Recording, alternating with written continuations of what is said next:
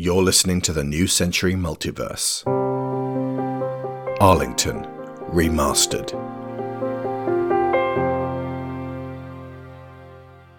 Chapter 16 The Teacher.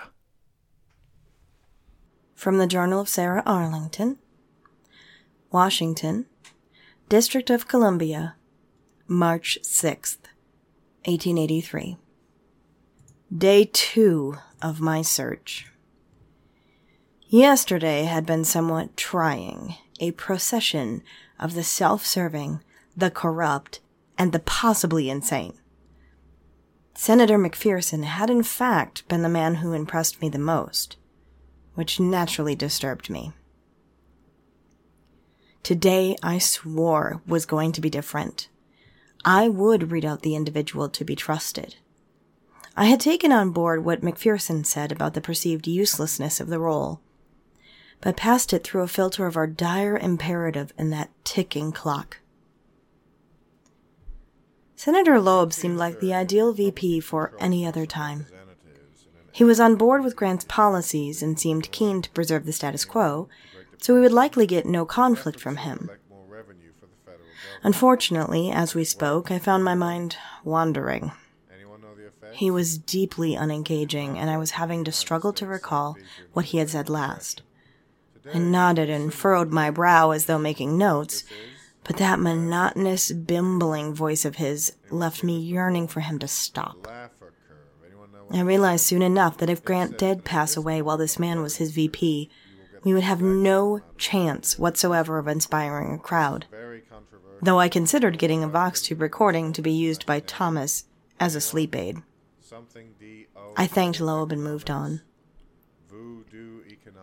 Judge Havisham was quite the opposite a sonorous, booming voice that rattled on about the dregs of society and how we might protect ourselves while traversing the streets of Washington from covetous Semites and what he termed pickpocketing nigglets by instigating permanent martial law. I waited for him to stop roaring and showering me with flecks of dribble and bade him good day. These were, of course, the more comically memorable of the men I interviewed the ones that made me seriously question who put together the list I was going from. I made a mental note to give Truth a detailed blow by blow of the particularly odious ones she had personally set me up with.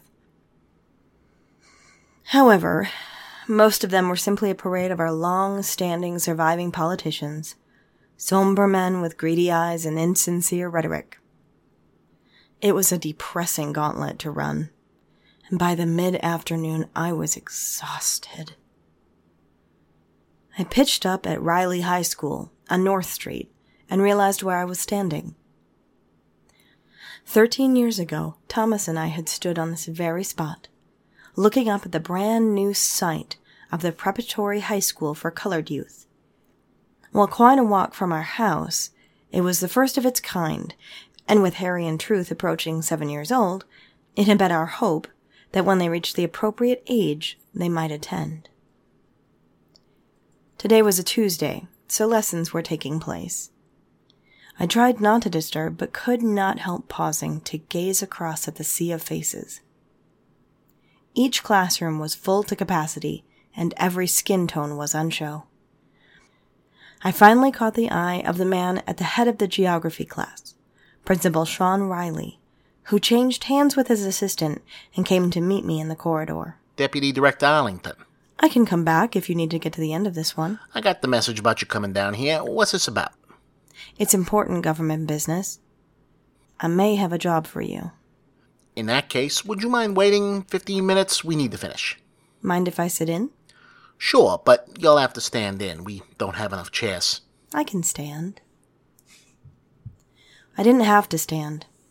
I had not been in his class ten seconds when a boy vacated a seat and offered it to me.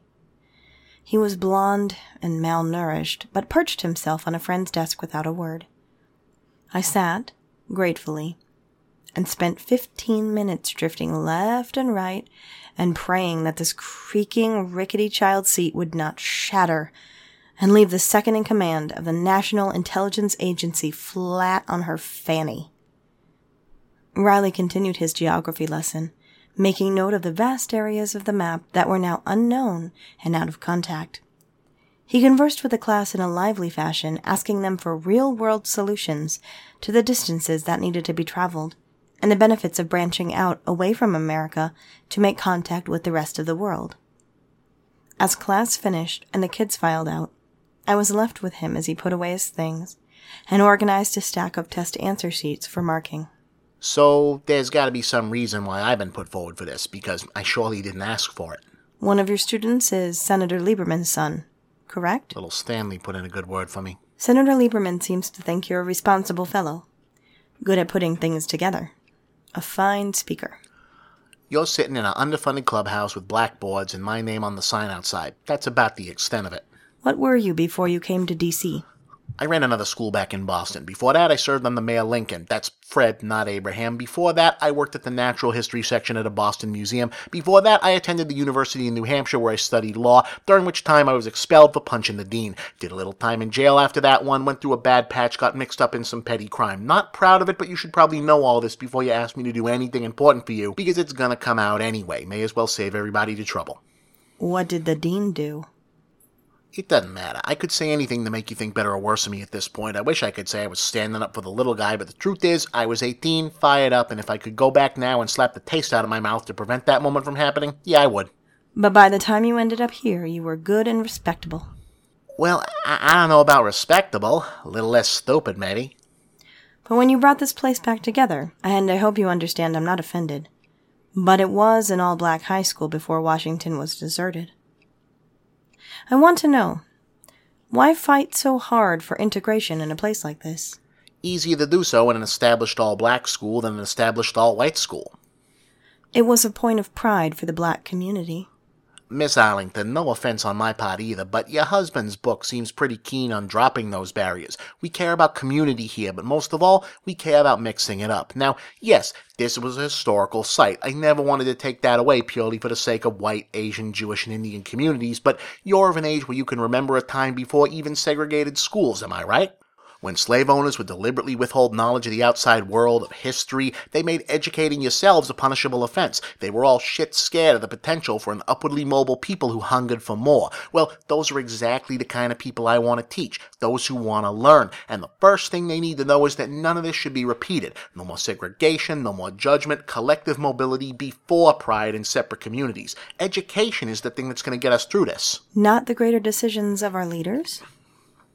Think of it over the course of 10 years, Miss Arlington. It's 1883 now. Children aged 12 to 17 are learning about a world that changed forever when they were infants. Concept of what existed before is based on what we give them. Now, you yourself can spend those 10 years putting out fires, reclaiming territory, juggling the population from one settlement to the next, enforcing unity and executing Wendigos with the army, and at the end of that time period, you may have some cities back. That is, if you can get everyone to lay down their personal hang-ups for long enough to embrace what you're selling. Now I will have had 10 classes through here, 400 minds that will have been cultivated, and if they are sitting next to kids of every kind, learning together all the way, then the notion that prejudice should intrude on their lives will have become a pitiable embarrassment from antiquated history. And that's, of course, if their parents don't screw them up royally when they go home. That's a big if, by the way. That's why I think education doesn't need to end. Our minds don't cease to hunger the moment we graduate. We just get out of practice exercising them. We drop into our place in society, and sure, you guys have that all sewn up. You're good at getting people to be cogs in that great machine. But what if those cogs were always learning, always improving, always finding new ways to make that system better? Where would people find the time for all this? You tell me. You're the ones peddling total war. Touche. But a lot of politicians would disagree with your stance. Expansion of the cities, hospitals, agriculture, the justice system, the military, these all take up an enormous amount of that time and our resources. But who builds the houses and paves the roads of the future? Who's going to be tending the sick and growing the crops, presiding over the courts and mapping out campaigns at the turn of the century? Children are just inexperienced people, and we need that experience to call ourselves adults. They need mathematics so they can get their heads around the numbers we're facing. 20 million Americans dead since 1870, and that's a conservative estimation through infection and starvation, disease and conflict. People need to learn chemistry to comprehend medicine and sanitation, biology to better appreciate the animals and plants we share our country with, not the least of which is the Wendigo.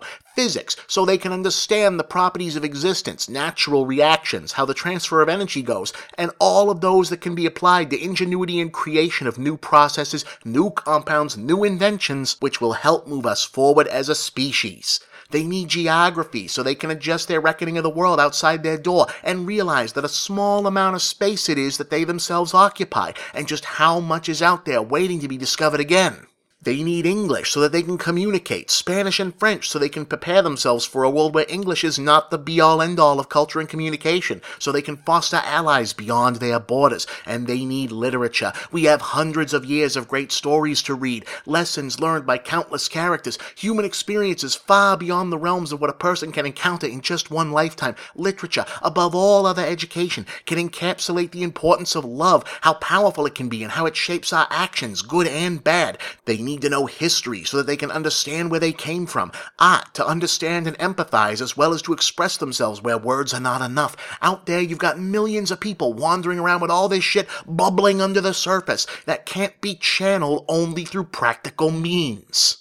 And while we're at it, bring back sports for God's sakes. I haven't seen a baseball game in nine years. You can't expect everyone to appreciate the works of Monet, but you can be damn sure a lot of people will crowd around to watch a ball being knocked about and human exceptionalism celebrated in a context that doesn't involve bashing in the heads of monsters. Humanity needs to relearn all of this and keep its scope of understanding broad so that when it comes time to vote, they will be in possession of as many of the facts as possible. That way they cannot easily be swayed by by fear mongering. They might even deliberately seek out the leader with an intelligence they can look up to and value. They need to want the smartest people at the top, and those leaders themselves need to be smart enough to follow the people they serve. I say again, there is nothing on earth, Miss Arlington, more important to the long term future of mankind than education. It informs all our decisions. In its absence, we're all going with our guts, and guts only get you so far. Have you rehearsed that in case someone who could give your school a higher government grant ever came by? Little bit, yes. Was it impressive? My heart skipped a beat a few times.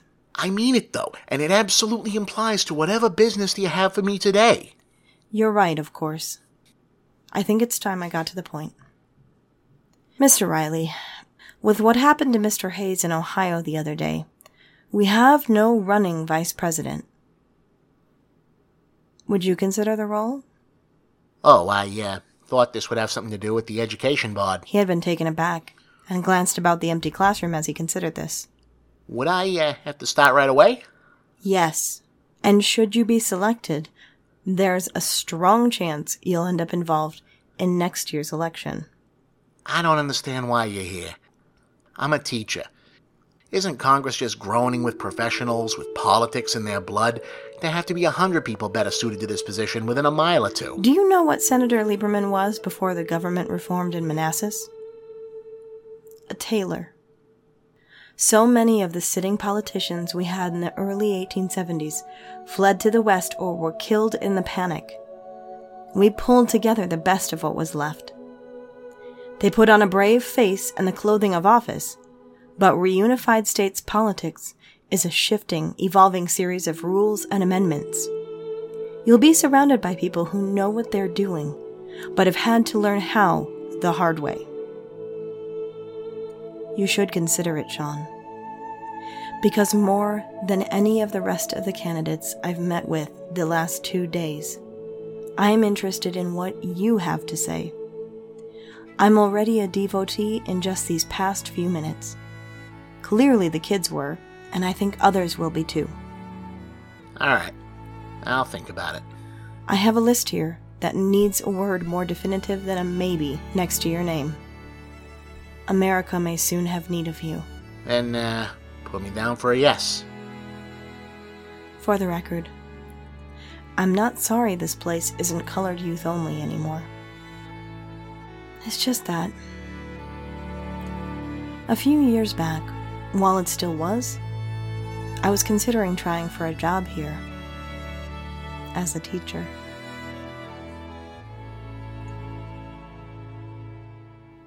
From the Journal of Major Frank Butler, Washington, District of Columbia, March 6th, 1883. Late in the evening, I was charged to find the director, as he had a visitor who had arrived with a manner of cryptic urgency.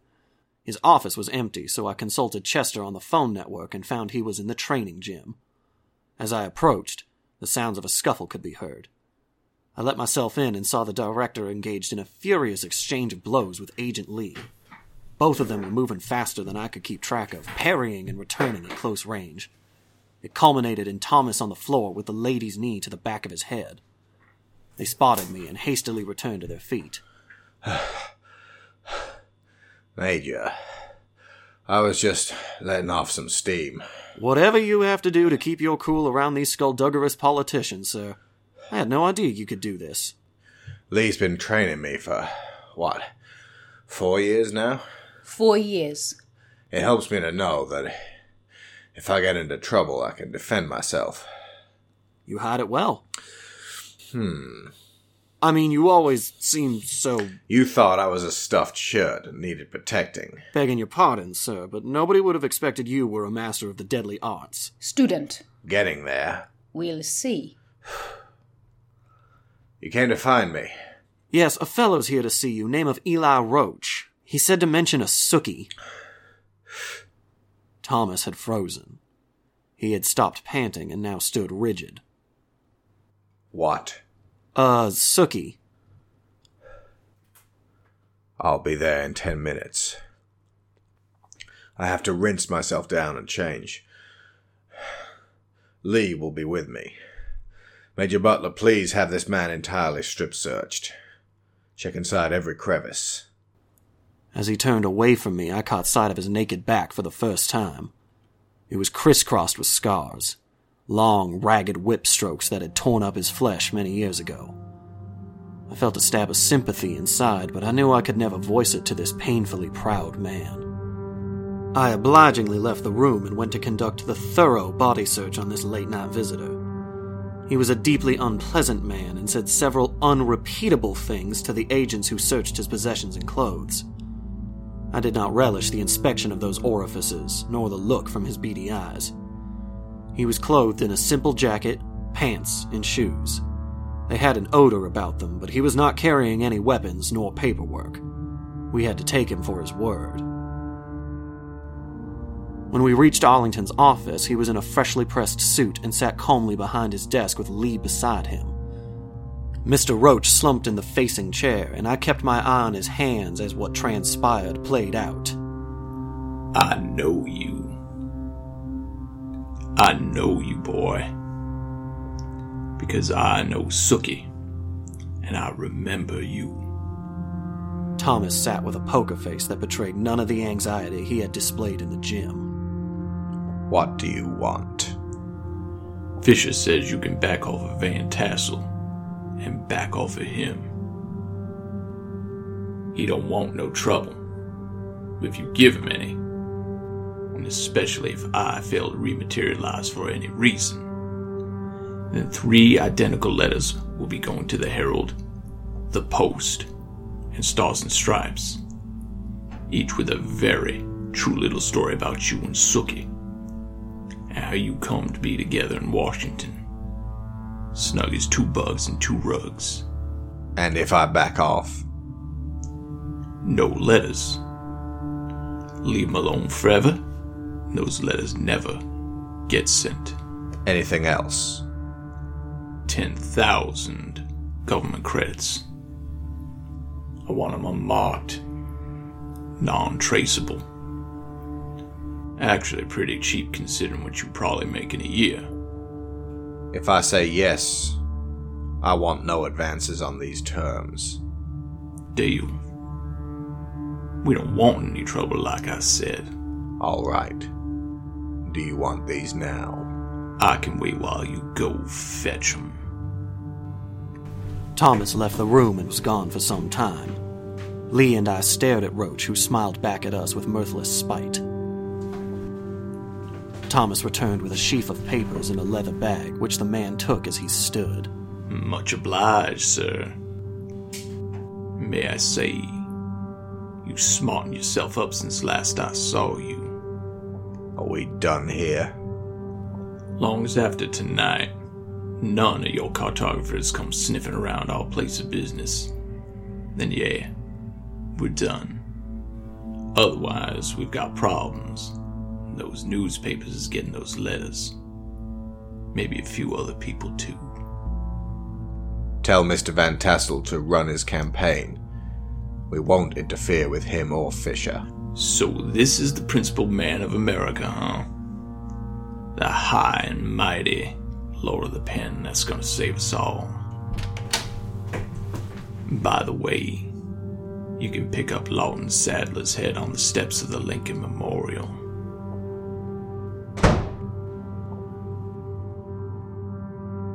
Thomas. Agent Li, will you please go and retrieve Mr. Sadler's head? Be wary of a trap, and ensure you are not followed. Yes, sir. Director, Please be quiet, Major. I need to organize compensation for his remaining family. yes, sir.